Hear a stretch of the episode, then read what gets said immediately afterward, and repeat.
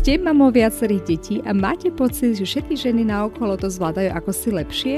Alebo máte pocit, že materstvo je iné, ako ste si ho predstavovali alebo ako ste ho vnímali u iných? Veľakrát sú za tým len tipy a triky, ako si uľahčiť svoj každodenný kolobeh, ktoré vám enormne pomôžu v tom, aby ste sa stali šikovnou mamou, ktorá si to vie proste len šikovnejšie zorganizovať a usmerniť tú energiu tam, kde je to naozaj nutné a hlavne dôležité. Mať jasnú predstavu o tom, ako mamou chcete byť a akým smerom sa chcete uberať, najmä čo sa týka vašej výchovy a tomu si uľahčiť starostlivosť o domácnosť či iné povinnosti, nájsť čas nie len pre seba, ale najmä pre svoje deti a tak sa stať šťastnou mamou, ktorá si vychutnáva materstvo. To všetko sa dozviete v tomto mojom podcaste, kde budem s vami zdieľať moje pozorovania, skúsenosti, typy a triky, ktoré som získala ako štvornásobná mama. Dúfam, že tieto vám takisto pomôžu na ceste k šťastnému materstvu.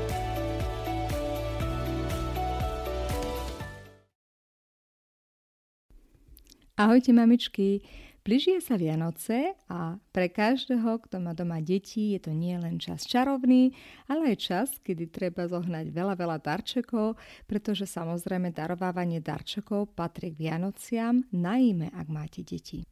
Pričom v dnešnej dobe sa už dávno nedávajú len drobnosti, ale väčšinou práve pri deťoch sa tie ceny darčekov stále viac a viac stupňujú Pritom sa nezvyšuje len teda suma, ktorú za tieto darčeky vydáme, ale aj množstvo hračiek. Veľakrát práve pod tým vianočným stromčekom je ten priestor tak preplnený, že deti podostávajú priemerne 10 hračiek, 12 hračiek, neviem ako je to u vás v rodine, ale to množstvo hračiek, ktoré sa každou takou príležitosťou ako Vianoce či narodeniny zrazu k tomu pridajú, čo už doma máte, je skutočne enormný. V Nemecku jedna štúdia, ktorá bola vyskutočnená prednedávnom, povedala, že priemerne vydá rodina, a to musím povedať skutočne priemerne v zmysle, tam sa brali všetky možné sociálne skupiny, teda nie len bohatí ľudia, ale aj chudobnejší, vydajú na vianočné darčeky zhruba 520 eur. To je samozrejme veľmi slušná položka, nielen z hľadiska toho, čo zaplatíte. Ak máte naozaj doma viaceré deti, ja mám 4, tak sa tá položka môže ešte aj navýšiť. Ale tento diel není o tom, ako ušetriť na vianočných darčekov, i keď aj to je samozrejme taký vedľajší príjemný efekt, ale skôr sa zamyslieť nad tým, koľko darčekov je zmysluplné deťom dať. Či ocenia to, že dostanú o mnoho viac darčekov, či dokážu tieto darčeky aj reálne využívať. Pretože, ako sa tak hovorí, niekedy je menej viac. O tom sa budeme rozprávať v tejto epizóde. Poďme na to. Keď sa mi narodil môj prvý syn a bolo to skutočne také prvé malé dieťa v našej rodine, teda široko ďaleko, ani u mojich bratov, ani u môjho manžela súrodencov ešte nikdy neboli deti a tak sa stalo veľmi rýchlo, že postupne z tej izby, ktorá na začiatku nemala dokopy žiadne hráčky, stále viac a viac pribúdalo, pretože človek mal ako si pocit, však to dieťa nemá nič, s čím by sa mohlo zahrať a takisto celá rodina, keďže to bolo prvé dieťa vo rodine, ho obsypávala hračkami. Tak netrvalo dlho, že po 1,5 roku svojho života bola tá izba skutočne napraskaná až do švikov, Nechcem vedieť, koľko autičok dostal, koľko dostal všelijakých dráh, garáží a všetko, čo tak súviselo s témou auta, pretože toho ako dieťa zaujímalo. A skutočne tá izba bola tak natrieskaná, že v konečnom dôsledku sme sa začali zisťovať sa hrá stále len s tými istými hračkami. Ďalším vedľajším efektom bolo, že sme zistili, že práve to, čo robili napríklad moji svokrovci, že vždy, keď prišiel na návštevu, dostal také malé autičko, angličáka alebo niečo iného, viedlo k tomu, že to automaticky očakával. On sa z toho vôbec netešil. To bolo pre neho samozrejme, že keď prídem na návštevu teda k babke, dostane malé autičko. Nemusím vám asi hovoriť, že toto normálne nie je a dieťa teda by sa mohlo ešte stále mať pocit potechy alebo potešenia, keď dostane darček a oceniť to, čo dostalo, toto samozrejme vymizne ten efekt, keď to dieťa neustále obsypávate veciami. Takže som musela všetky tieto snahy z rodiny, keď boli veľmi milo mienené, um, rázne ukončiť, pretože som zistila, že moje dieťa, keď sa bude to takto vyvíjať, nebude mať absolútne potešenie či už starou alebo z nových vecí a už vôbec nebude schopné si ich vedieť oceniť. Ak totiž to dieťa neustále zasypávame materiálnymi vecami, tak sa pre ňo stanú samozrejme. Je to aj logické. A toto by sa asi nemalo úplne stať. Ak si spomínate možno na vaše detstvo, tak tie materiálne veci ešte vtedy neboli tak ľahko dostupné. A to nebolo len o financiách. Mnohé veci proste neexistovali alebo boli ťažko kúpiteľné. Ja si napríklad spomínam na moju prvú Barbie, originál od Mattel a to už som bola relatívne veľká, práve preto, že moji rodičia museli vycestovať tedy do Viedne, aby mi mohli takú Barbie kúpiť. Proste nebola u nás dostupná len také tie, povedzme, nie originál Barbies. O čo väčšia to bola ale radosť, keď to dieťa presne toto, čo si vytúžilo, čo si vysnívalo, o čom celé dni a týždne premýšľalo, možno sa aj snažilo byť práve preto dobré, nakoniec zostalo úplne iné ako to dieťa, ktoré sústavne niečo dostáva a stane sa to pre neho proste taká bežná vec, o ktorej sa ani nemusí nejak veľmi vzrušovať či nadkyňať. Takže ten prvý argument, prečo je zmysluplné nezasypávať deti materiálnymi vecami, a teda najmä hračkami, by bolo, že im uberáte tak z radosti, a pritom im dávate pocit, že všetky materiálne veci sú samozrejme a to samozrejme nie je, pretože na to, aby ste si mohli dopriať veci, musíte mať aj adekvátny príjem, musíte mať dostatočné finančné zázemie a to sa všetko môže v živote rôzne meniť. Nie je samozrejmosťou, že vždy budete mať dobrý príjem napríklad. Aj to dieťa neskôr môže byť v časoch, napríklad keď bude študovať na univerzite, kedy nebude mať tak veľa financií a nebude si všetko môcť zopriať. A práve vtedy je dobré, keď si to dieťa vie aj trošku odoprieť, alebo proste preklenúť aj časy, kedy sa nemá tak materiálne dobre. Lebo tieto časy takisto neodmysliteľne patria k nášmu životu. Ten ďalší dôvod, prečo menej je niekedy viac, je možno ešte dôležitejší.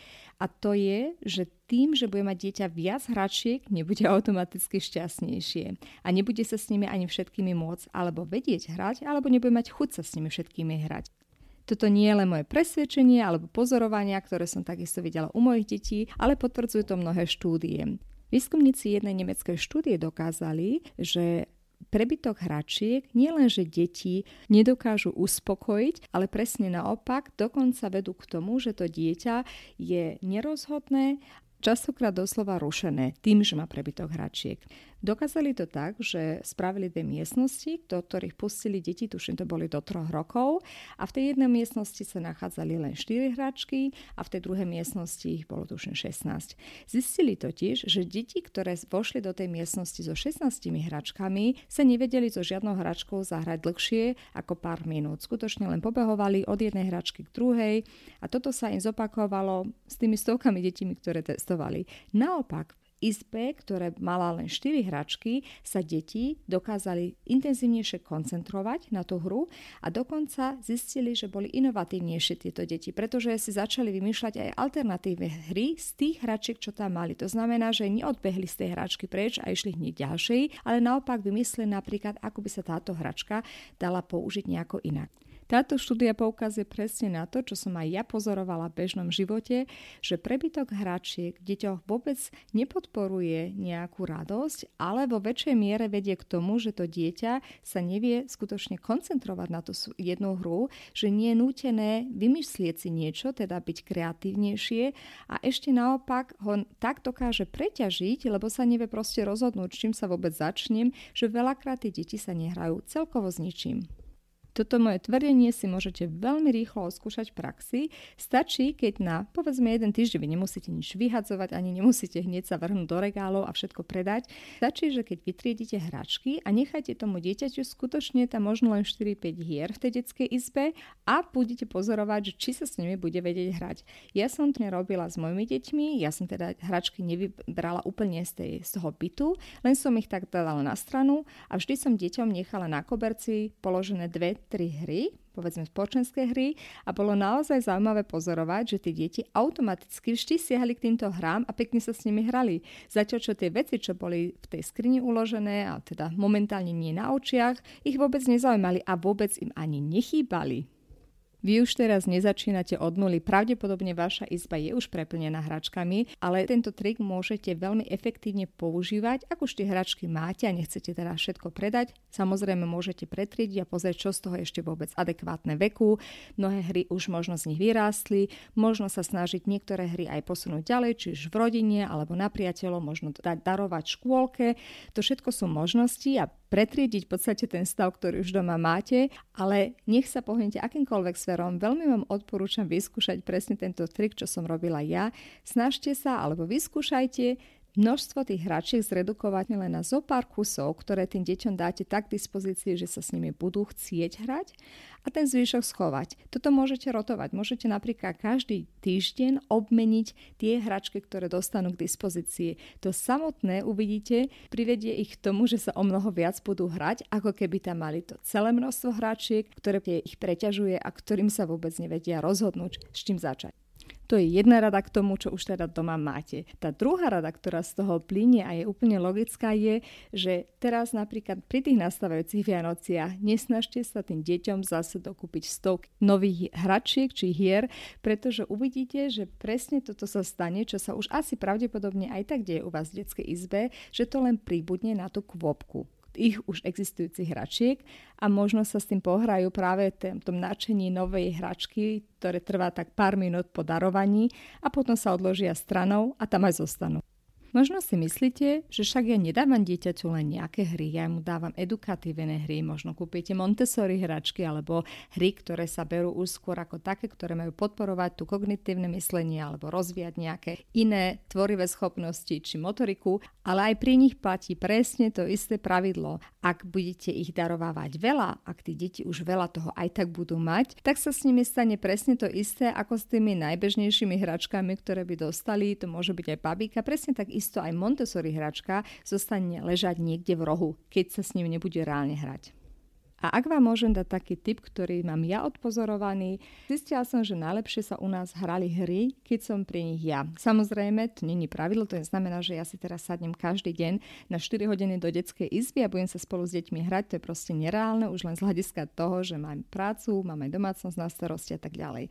Ale čo sme zaviedli bolo, že keď sa celý deň pekne správali, keď sa načas prichystali do postele, tak ten čas, ktorý sme tým získali, povedzme nejakú pol hodinu, sme využili na to, že sme spolu sa zahrali jednu spoločenskú hru. A pritom sme ich zvolili samozrejme z toho repertoára hračiek, ktoré tam už aj tak majú k dispozícii. A verte tomu, že to, že vedeli, že sa budeme spolu hrať, to, že to je spoločenská hra pre nich, ich tak motivovalo, že skutočne ešte nikdy neboli tak rýchlo osprchovaní a oblečení do pyžiam, ako keď práve vedia, že toto bude ich odmena za to. Pritom opäť nejde o hru samotnú, ide o spoločný čas a tento spoločný čas alebo spoločné spomienky sú nezaplatiteľné a nestoja vás nič. Teoreticky nemusíte k tomu už aj teraz dokúpiť ani jednu jedinú hračku, pretože všetko, čo potrebujete, už doma máte. Takže ešte raz opakujem, menej i niekedy viac. Menej hračiek vedie k tomu, že deti sa vedia rozhodnúť, čím sa chcú hrať, zvyšujú ich schopnosť kreatívne rozmýšľať nad tým, ako túto hračku skutočne použiť, čo s ňou iného možno ešte urobiť. Takisto im uľahčujú voľbu medzi tým, ktorú hračku by si zvolili, to presný opak toho sa deje, keď svoje dieťa presítite hračkami pretože potom už aj znižuje tú radosť toho novodarovaného, znižuje sa schopnosť oceniť tú novú vec, ktorú dostali a už vôbec nie sa rozhodnúť pre to, s čím sa začať hrať, čo vedie častokrát tomu, že tie deti sa nehrajú s ničím. A to najdôležitejšie, čo tomu dieťaťu môžete dať, je váš spoločný čas. Pritom neznamená, že musíte každý deň si pol dňa rezervovať len na spoločenské hry. Stačí niekedy 15 minút, 20 minút, možno pol hodina. To, čo si dokážete reálne naplánovať do toho vášho aj tak už celkom preplánovaného dňa, to ocenia deti o mnoho viac, ako keby ste ich zahrnuli teraz kamionom nových hračiek. Veľmi dúfam, že vám táto úvaha pomôže pri výbere darčekov na teraz nastávajúce Vianoce, že si možno zvážite, koľko tých hračiek treba k tomu pridať a že budete kupovať racionálne a naopak zvýšite možno tie šance na to, že to dieťa si ich aj vychutná.